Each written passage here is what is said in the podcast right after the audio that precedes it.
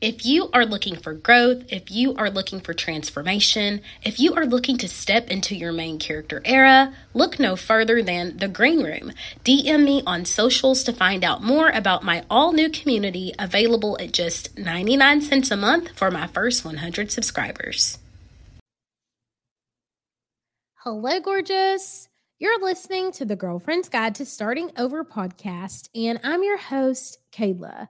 In this episode, we are going to dive into something that has truly helped me to attain emotional mastery, and that is the five love languages. Now, I know you're probably thinking, Kayla, what do the five love languages have to do with emotional mastery? And the truth is that love is a phenomenon that everyone desires. We desire it on a familial level, on a platonic level, and on a romantic level.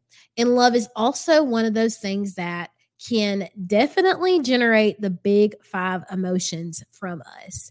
If you have been following me for a while, you know that I believe all emotions are tied to the big five: happiness, sadness, anger, fear, or surprise. And so love's definitely one of those things that can pull all five of those things out of us. So if you don't know anything about the five love languages, it is a book that was written by Gary Chapman. You can find the five love languages book on Amazon. You can find it on Audible. And there's also a quiz that you can take for free online. It's about thirty questions. It will automatically generate for you what your primary love language is. And the love languages are broken down into these five categories: acts of service, words of affirmation, quality time, physical touch, and gift giving. And so once you master these five love languages, like you understand them, you know what they mean, you know how they are um, expressed, then you can better understand emotions that you have experienced with regard to love. And when you understand the emotion, you can know where it generated from, if it generated from something that happened within that relationship or previous trauma, or if it was rooted in reality or in fear or in a perceived like threat or a fear or something like that.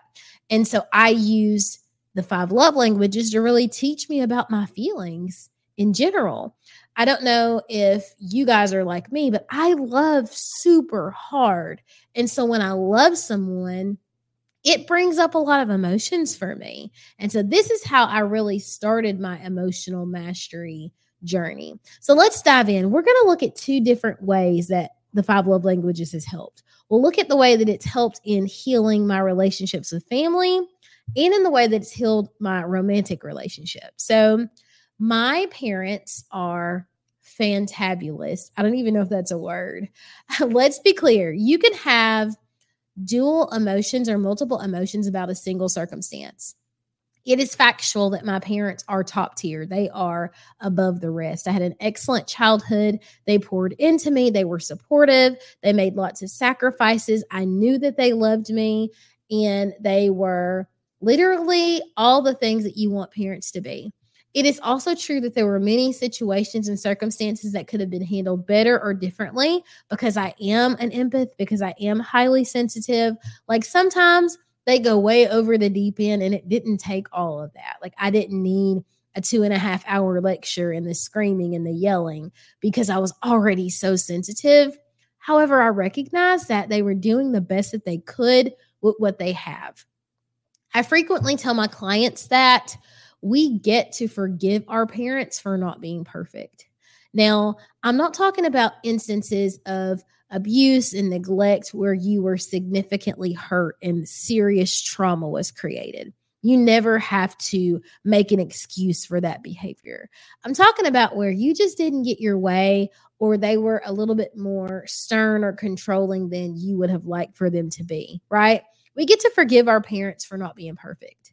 Your parents were individuals with their own set of goals and dreams and trauma and an inner child that needed healing. And honestly, they were doing the best that they could with what they had. So let's just acknowledge that and get it out of the way. Okay. Now that we've established that, let's talk about how our love languages are different. Okay. All different. My mother is a words of affirmation, gift giving extraordinaire. She is going to buy you a card. And in that card, she is going to tell you that you shine brighter than the biggest star, that she is proud of you, that she is glad to call you her own, that you are a child of God, and all of these things that literally make you weep when you read them. And you're going to get a dozen roses and a basket full of your favorite goodies. And every time you come home, she's going to cook your favorite meal because she loves you. My father, on the other hand, is an acts of service stand-up gentleman. He's going to check your oil, check your tires. He hand-built me a bookshelf because he knew how much I love to read. He'll paint your room for you, fill up your gas tank. My dad is going to do the things that you don't want to do because you're tired, because that's how he shows love.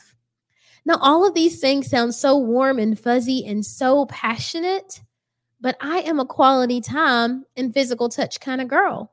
So I want you to pat me on the back and give me a hug and sit on the sofa with me and watch movies and stay up late eating popcorn. I want you to be present for my ball games. And I want you to do all these things. And that's not to say that they were never there, but I was much more likely to get a bouquet of flowers and a card that says, I am so proud of you. Have an excellent game. And it took me forever. yeah, forever. I was almost, I was a full-grown adult before I realized that. This was not a dig at me. This was not a way to not show support for me. They were just pouring into me the way that they show love. So it was not personal. And I didn't understand that until after I truly understood the love languages. So as a kid, often I felt unseen, unheard, unvalidated, like no one cared. And the reality is I just did not comprehend the way that they showed their love for me. So think back really quickly. Are there people in your life that showed love in a way that was different than the way that you would prefer to receive love? And can you be more open-minded and more forgiving about, you know what? Maybe I felt this way, but my feelings weren't necessarily facts, right? So I recognize now that there was a copy of The Five Love Languages. It's actually at my house now, in my parents' home. But that means that my parents were working on becoming fluent in one another's love languages. And I'm so grateful that they have a marriage that's lasted over forty-five years, because they are a model of not having the same love languages and still making it work because they were willing to become fluent.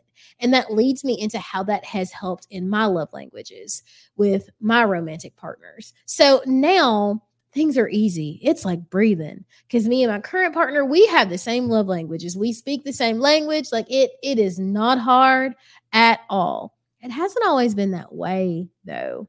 I have dated people long-term where we didn't speak the same love language, and I was communicating what I needed to receive. And he would say to me, you don't need that. And it's like, no, seriously, I need that in order to feel love, in order to feel safe, in order to have security. And so when someone loves you and they genuinely want to do right by you, it would be, it would behoove them, it would behoove you to become fluent in that person's love language. So maybe they're a gifts person. That doesn't mean you have to break the bank. They might be just as happy with you creating something for them by hand, making a photo collage, you know, making a picture book of all the things you've done together, like literally all the little things. It could be something sentimental, but if they receive love, or if that's the way they comprehend love is through gifts, it's important that you show them love in that fashion. Same way if a person is a quality time person. That's me. I'm a quality time kind of girl. And so I was being flown all all over the country, overseas, being given Louis Vuittons and Kate Spade bags and all of these things. And the reality is, all I wanted to do was sit on the couch and watch a movie. Let's stay at home, cook a really nice dinner, hand make popcorn, and hang out on the couch. It didn't take all of that. And so even though I was being poured into, it wasn't what I needed in order to understand love. And I was willing to step out and become fluent in his love language, but he wasn't willing to become fluent in mine. And so it was not able to be sustained. And that's not the case now. And I'm so grateful for that, but I don't want you to think that it's impossible. As I said, my parents have been married for forty-five plus years. They have way opposite love languages, but they were willing to do the work. So Once you have learned your love language, learn your partner's love languages, and I encourage you to learn your kids' love language. Because of my experience, I made really sure that I learned my children's love languages. My oldest kid is a word of affirmations kid, so I pour into him all the time. I send him text messages. I send him messages on Instagram. I tell him all the time how he is a champion, that he's more than a conqueror, literally all the things. And then my little kid, he is, he's not a little kid anymore. I have a freshman. He is a gifts kind of guy. He just likes you to buy him stuff. So that could be picking up his favorite candy bar when you're in the grocery store. It could be grabbing a t-shirt with his favorite band on it. It doesn't have to be expensive. He just wants to know that you were thinking of him. So make sure that you are actively seeking the love languages for yourself, for your children, for your partner, and for the other people that you love. I hope that this helps on your journey to emotional mastery, and I look forward to seeing how you apply what you've learned today. Have an excellent day on purpose, girl, and we will chat in the next one.